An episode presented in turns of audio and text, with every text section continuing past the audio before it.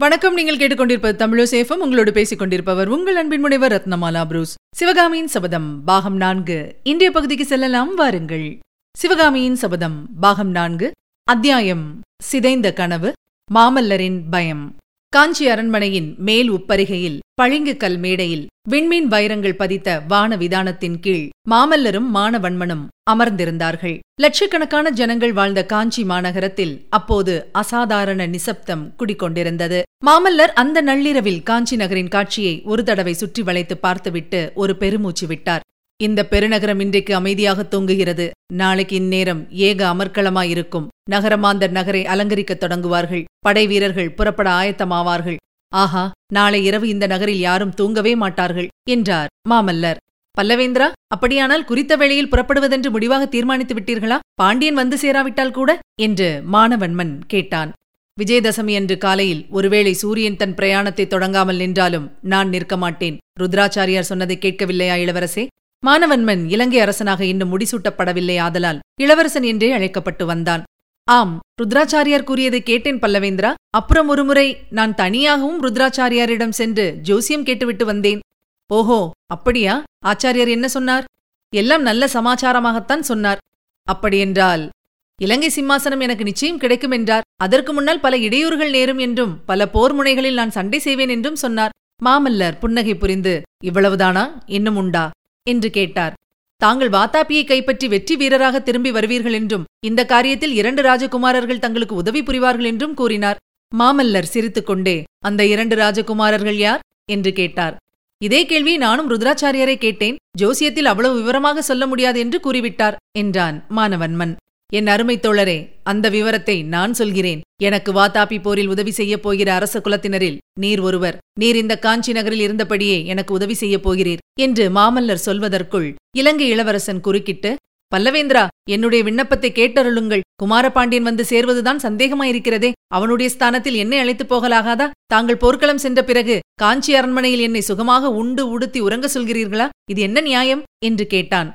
என் அருமை தோழரே நான் உம்மை போருக்கு அழைத்துப் போக மறுப்பதற்கு எல்லாவற்றிலும் முக்கியமான காரணம் ஒன்று இருக்கிறது அதை இதுவரையில் சொல்லவில்லை. நீர் பிடிவாதம் பிடிப்பதால் சொல்கிறேன். ஒருவேளை போர்க்களத்தில் உமது உயிருக்கு அபாயம் நேர்கிறதென்று வைத்துக் கொள்ளுங்கள். பின்னர் இலங்கை ராஜவம்சத்தின் கதி என்னாவது? உமது ராஜ்யத்தை அநீதியாகவும் அக்கிரமமாகவும் அபகரித்துக் கொண்டிருக்கிறவனுக்கே அல்லவா ராஜ்யம் நிலைத்துப் போய்விடும்? மாணவன்மரே ராஜகுலத்தில் பிறந்தவர்கள் தங்களுடைய வம்சம் தடைப்பட்டுப் போகாமல் பார்த்துக் கொள்வதில் முதன்மையான சிரத்தை எடுத்துக் கொள்ள வேண்டும். பல்லவ வம்சத்தை விளங்க வைப்பதற்கு எனக்கு ஒரு புதல்வன் இருக்கிறான். உமக்கு இல்லை. ஆகையினால்தான் முக்கியமாக உம்மை வரக்கூடாதென்கிறேன் என்றார் மாமல்லர்.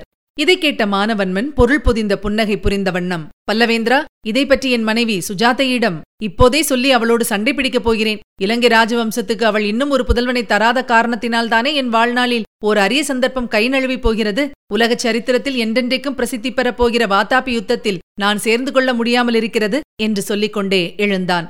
நண்பரே உட்காரும். உமது துணைவியோடு சண்டை பிடிப்பதற்கு இப்போது அவசரம் ஒன்றுமில்லை. நான் வாத்தாப்பிக்கு புறப்பட்டு போன பிறகு சாவகாசமாக தினம்தோறும் சண்டை போட்டுக் கொண்டிருக்கலாம் என்றார் சக்கரவர்த்தி. மேடையிலிருந்து எழுந்த மானவன்மன் மீண்டும் உட்கார்ந்து பிரபு நள்ளிரவு தாண்டிவிட்டதே. நாளை இரவுதான் யாரும் தூங்குவதற்கில்லை. இன்றைக்காவது தாங்கள் சிறிது தூங்க வேண்டாமா? என்று கேட்டான். என்னை தூங்கவா சொல்கிறீர்? எனக்கேது தூக்கம்? நான் தூங்கி வருஷம் பன்னிரண்டு ஆகிறது என்றார் மாமல்லர். லக்ஷ்மணர் காட்டுக்குப் போனபோது அவருடைய பத்தினி ஊர்மிளை அவருடைய தூக்கத்தையும் வாங்கிக் கொண்டு இரவும் பகலும் பதினாலு வருஷமும் தூங்கினாளாம். அம்மாதிரி தங்களுடைய தூக்கத்தையும் யாராவது வாங்கிக் கொண்டு தூங்குகிறார்களா என்ன? என்று மானவன்மன் கேட்டான்.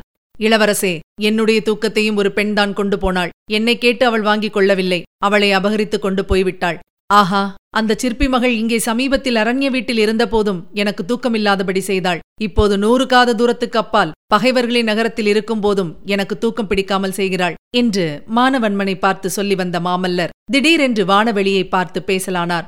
சிவகாமி ஏன் என்னை இப்படி வருத்துகிறாய்? உனக்கு நான் கொடுத்த வாக்குறுதியை நிறைவேற்றுவதற்காக பகலெல்லாம் பாடுபடுகிறேனே. இரவிலே சற்று நேரம் என்னை நிம்மதியாக தூங்கவிடக் கூடாதா வாத்தாப்பியில் தனி வீட்டிலே இரவெல்லாம் நந்தா விளக்கே துணையாக உட்கார்ந்து என்னை சபித்துக் கொண்டிருக்கிறாயா? தாங்காத களைப்பினால் தப்பித்தவறி நான் சற்று தூங்கினால் கனவிலும் வந்து என்னை வதைக்கிறாயே. உன்னை நான் மறக்கவில்லை சிவகாமி. உனக்கு நான் கொடுத்த வாக்குறுதியையும் மறந்துவிடவில்லை. இத்தனை நாள் பொறுத்துக் கொண்டிருந்தவள் இன்னும் கொஞ்ச நாள் பொறுத்திரு.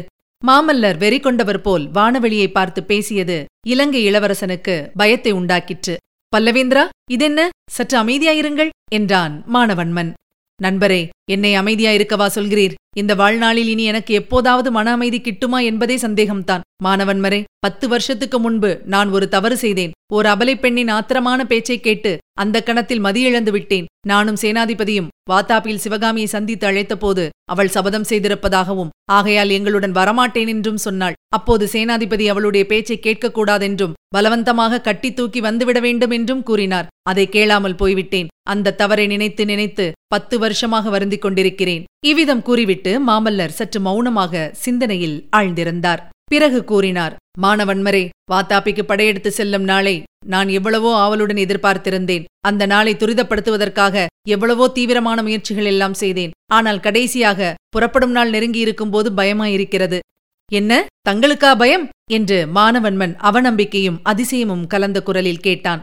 ஆம் எனக்கு பயமாய்த்தான் இருக்கிறது. ஆனால் போரையும் போர்க்களத்தையும் நினைத்து நான் பயப்படவில்லை. புலிகேசியை கொன்று வாத்தாப்பியை பிடித்த பிறகு நடக்கப் போவதை எண்ணித்தான் பயப்படுகிறேன். பகைவரின் சிறையில் பத்து வருஷமாக சிவகாமி எனக்காக காத்திருக்கிறாள். அந்த நாளில் அவளுடைய குழந்தை உள்ளத்தில் தோன்றிய காதலை அன்று போல் இன்றும் தூய்மையாக பாதுகாத்து வந்திருக்கிறாள். ஆனால் என்னுடைய நிலைமை என்ன? கல்யாணம் செய்து கொண்டு இரண்டு குழந்தைகளுக்கு தகப்பனாக இருக்கிறேன். சிவகாமியை எந்த முகத்தோடு நான் பார்ப்பது? அவளிடம் என்ன சொல்லுவது? இதை நினைக்கும் போதுதான் எனக்கு பயமாயிருக்கிறது. அதை காட்டிலும் போர்க்களத்தில் செத்துப்போனாலும் பாதகமில்லை. பல்லவேந்திரா தாங்கள் போர்க்களத்தில் உயிரை விட்டால் தங்களை நம்பி இங்கு வந்து உட்கார்ந்திருக்கும் என்னுடைய கதி என்ன? இலங்கை சிம்மாசனத்தில் என்னை அமர்த்துவதற்காக தாங்கள் எனக்கு அளித்த வாக்குறுதிதான் என்ன ஆவது? என்று நான் தழுத்தழுக்க கேட்டான் மானவன்மன். இனி கேட்கலாம் அடுத்த பகுதி. ஏகாம்பரர் சந்நிதி.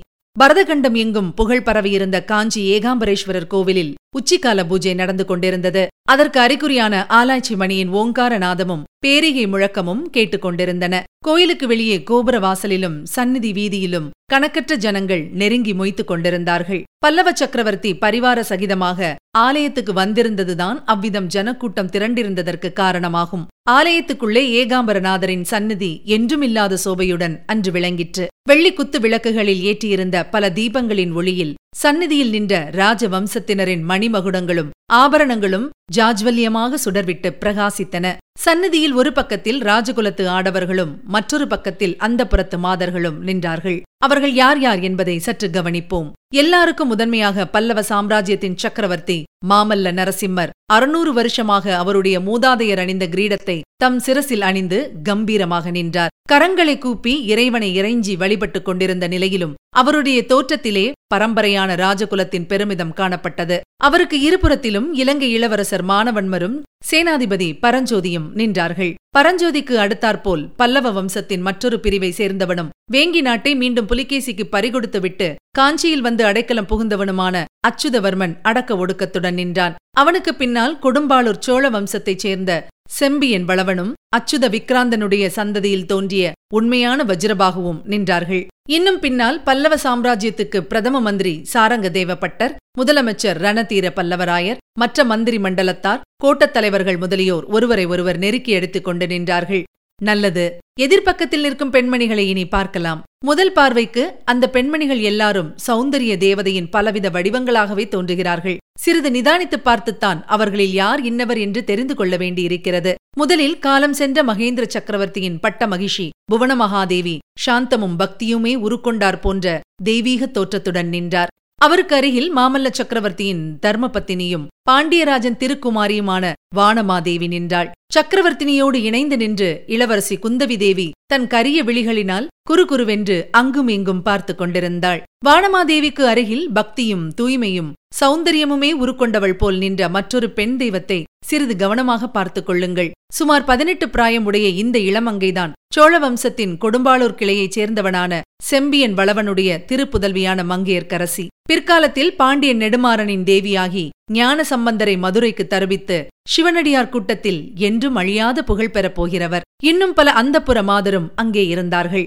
அவர்களையெல்லாம் பற்றி நாம் தனித்தனியாக தெரிந்து கொள்வது அவசியமில்லையாதலால் மேலே செல்வோம். டன் டான் டன் டான் என்று ஆலாய்ச்சி மணி அவசர அவசரமாக அடித்தது. தம் தாம் தம் தாம் என்று பேரிகை பரபரப்புடன் முழங்கிற்று. சங்கங்கள் எக்காலங்கள் மேளங்கள் தாளங்கள் எல்லாமாக சேர்ந்து சப்தித்து ஆலயத்தின் விசாலமான மண்டபங்களில் நாலாபுரமும் கிளம்பிய எதிரொலியுடன் சேர்ந்து மோதிய போது நாதக்கடல் பொங்கி வந்து அந்த கோயிலையே மூழ்கடித்தது போன்ற உணர்ச்சி அனைவருக்கும் உண்டாயிற்று. ஏகாம்பரேஸ்வரருக்கு தீபாராதனை நடந்ததை முன்னிட்டு இவ்வளவு ஆரவார ஒலிகளும் எழுந்தன. அந்த ஒலிகளுக்கு மத்தியில் பரவசமடைந்த பக்தர்களின் தழுதழுத்த குரல்களிலிருந்து கிளம்பிய நம பார்வதி பதையே ஹரஹர மகாதேவா முதலிய கோஷங்களும் ஏற்பட்டன. தீபாராதனை சமயத்தில் பலர் பக்தியுடன் கைகூப்பி நின்றனர். பலர் கன்னத்தில் அடித்துக் கொண்டனர். இளவரசன் மகேந்திரனும் இளவரசி குந்தவியும் மற்றவர்களை பார்த்துவிட்டு சடசடவென்று தங்கள் கன்னத்தில் போட்டுக்கொண்டது வெகு வேடிக்கையாயிருந்தது.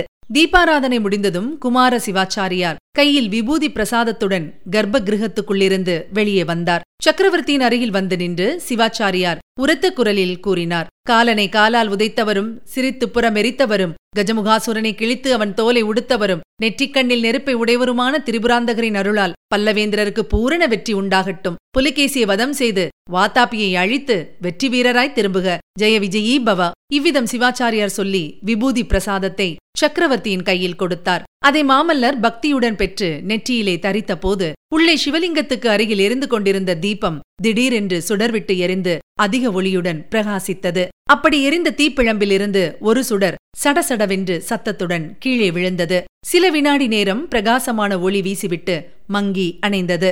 இந்த சம்பவமானது சக்கரவர்த்தி எந்த நோக்கத்துடன் கிளம்புகிறாரோ அந்த நோக்கம் நன்கு நிறைவேறும் என்பதற்கு ஒரு நன்னிமித்தம் என்ற எண்ணம் அங்கே கூடியிருந்த எல்லாருடைய மனத்திலும் ஏக காலத்தில் தோன்றவே ஜெய விஜயீ பவா ஹரஹர மகாதேவா என்ற கோஷங்கள் கிளம்பி கர்ப்பகிருகம் அர்த்த மண்டபம் மகாமண்டபம் எல்லாம் அதிரச் செய்தன.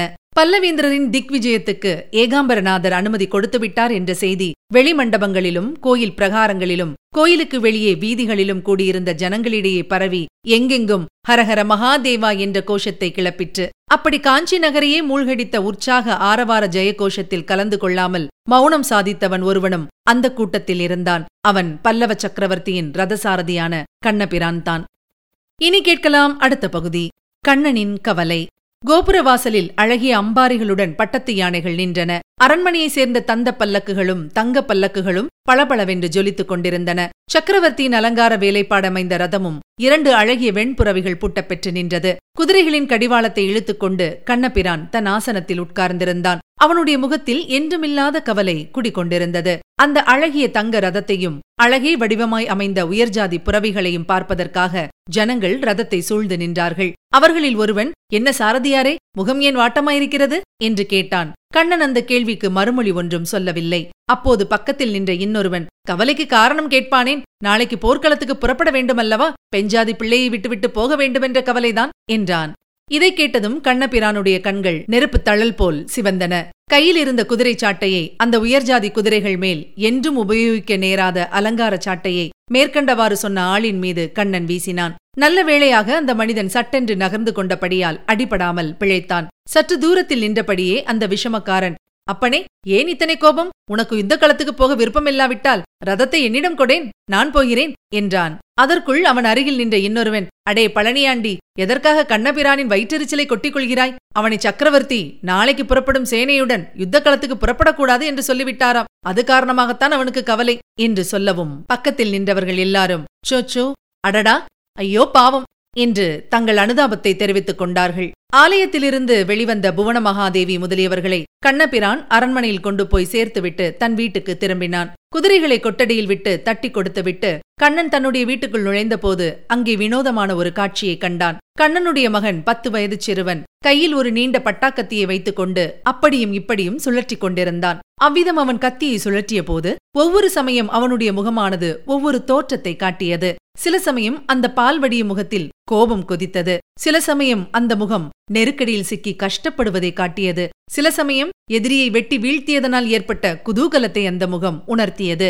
இவ்விதம் அந்த சிறுவன் கத்தியை சுழற்றி யுத்த விளையாட்டு விளையாடுவதை சற்று தூரத்தில் உட்கார்ந்திருந்த கமலி வெகு உற்சாகத்துடன் பார்த்து கொண்டிருந்தாள். அவளுக்கு தெரியாதபடி சத்தமின்றி வீட்டுக்குள்ளே வந்த கண்ணபிரான் மேற்படி காட்சியை பார்த்ததும் முதலில் அவனுடைய முகத்தில் சந்தோஷ புன்னகை உண்டாயிற்று. புன்னகை ஒரு கணத்தில் மாறி முகச்சுணுக்கம் ஏற்பட்டது. கோபமான குரலில் முருகையா நிறுத்து இந்த விளையாட்டை! என்று கண்ணபிரான் அதட்டியதை கேட்டதும் சிறுவன் பிரமித்துப் போய் நின்றான். கமலியும் வியப்பும் திகைப்புமாக கண்ணனை பார்த்தாள்.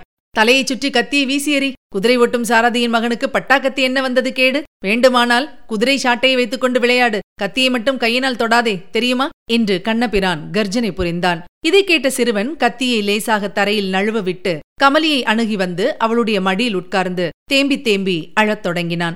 கமலி இதென்ன கண்ணா? குழந்தை எதற்காக இப்படி அழச் செய்கிறாய்? நாளைக்கு நீ யுத்த களத்திற்கு புறப்பட்டாக வேண்டும். திரும்பி வர எத்தனை நாளாகுமோ என்னவோ? என்றாள். கமலி அந்த ஆசையை விட்டுவிடு. உன் புருஷன் போர்க்களத்துக்கு போகப் போவதில்லை. குண்டு சட்டியில் குதிரை ஓட்டிக்கொண்டு நான் காஞ்சி நகரத்திலேயேதான் இருக்கப் போகிறேன். சக்கரவர்த்தியின் கட்டளை அப்படி என்றான் கண்ணன். கமலியின் முகத்தில் அப்போது சொல்ல முடியாத ஏமாற்றத்தின் அறிகுறி காணப்பட்டது. இது ஏன் கண்ணா? சக்கரவர்த்தி எதற்காக உன்னை இப்படி வஞ்சனை செய்தார்? கால் ஒடிந்த ஆயன சிற்பியை கூட போர்க்களத்துக்கு அழைத்துப் போகிறாராமே? என்று கேட்டாள். ராமர் வானர சைனியத்தோடு இலங்கைக்கு போனாரே அப்போது அந்த இலங்கை தீவை சமுத்திரத்தில் அமிழ்த்துவிட்டு வந்திருக்க கூடாதா? என்றான் கண்ணபிரான். என்ன இப்படி புதிர் போடுகிறாயே? ராமர் இலங்கை சமுத்திரத்தில் அமிழ்த்தாததற்கும் நீ போருக்கு போகாததற்கும் என்ன சம்பந்தம்? என்றாள் கமலி. சம்பந்தம் இருக்கிறது. இலங்கை அப்போது சமுத்திரத்தில் மூழ்கியிருந்தால் அந்த ஊர் இளவரசர் இப்போது இங்கே வந்திருக்க மாட்டார் அல்லவா? அவருக்கு ரதம் ஓட்டுவதற்காக நான் இங்கே இருக்க வேண்டுமாம்? சக்கரவர்த்தியின் கட்டளை? ஆஹா அப்படியானால் மாணவன்மரும் யுத்தத்துக்கு போகப் போவதில்லையா? நமது சக்கரவர்த்தியும் அவரும் சிநேகிதம் என்று சொல்கிறார்களே. பிராண சிநேகிதம்தான். அதனாலேதான் இந்த தொல்லை நேர்ந்தது. மாணவன்மர் போர்க்களத்துக்கு வந்து அவருடைய உயிருக்கு அபாயம் நேர்ந்து விட்டால் இலங்கையின் ராஜவம்சம் நசித்துப் போய்விடுமாம். மாணவன்மருக்கு இன்னும் சந்ததி ஏற்படவில்லையாம். ஆகையால் இலங்கை இளவரசர் போருக்கு வரக்கூடாதென்று சக்கரவர்த்தியின் கட்டளை அவருக்காக என்னையும் நிறுத்திவிட்டார். இதுதானே காரணம்? அப்படியானால் நீ கவலைப்பட வேண்டாம் கண்ணா. கூடிய சீக்கிரத்தில் இலங்கை இளவரசரும் நீயும் போருக்கு புறப்படலாம் என்றாள் கமலி. அது என்னமாய் சொல்கிறாய்? என்று கண்ணபிரான் சந்தேக குரலில் கேட்டான். காரணத்தோடுதான் சொல்லுகிறேன். இலங்கை ராணிக்கு சீக்கிரத்தில் குழந்தை பிறக்கப் போகிறது. ஓஹோ இலங்கை இளவரசிக்கு உடம்பு சௌக்கியமில்லை என்று சொன்னதெல்லாம் இதுதானா? ஏகாம்பரேஸ்வரா இலங்கை இளவரசிக்கு பிறக்கும் குழந்தை ஆண் குழந்தையாய் பிறக்கட்டும் என்று கண்ணன் ஏகாம்பரர் ஆலயம் இருந்த திக்கு நோக்கி கைகூப்பி வணங்கினான். இதுவரை நீங்கள் கேட்டது சிவகாமியின் சபதம் பாகம் நான்கு. வழங்கியவர் உங்கள் அன்பின் முனைவர் ரத்னமாலா புரூஸ். சிவகாமியின் சபதம் என்ற எமது இந்த ஒலிப்புத்தக முயற்சிக்கு நீங்கள் அளித்து வரும் அன்பிற்கும் ஆதரவிற்கும் மிக்க நன்றியை தெரிவித்துக் கொள்கிறோம் தொடர்ந்து கேளுங்கள் நண்பர்களிடமும் பகிருங்கள் மறவாமல் சப்ஸ்கிரைப் செய்ய சொல்லுங்கள். அவர்களும் தேன் தமிழ் சுவை பருகட்டும். மீண்டும் அடுத்த பகுதியில் சந்திக்கலாம். இணைந்திருங்கள் மகிழ்ந்திருங்கள்.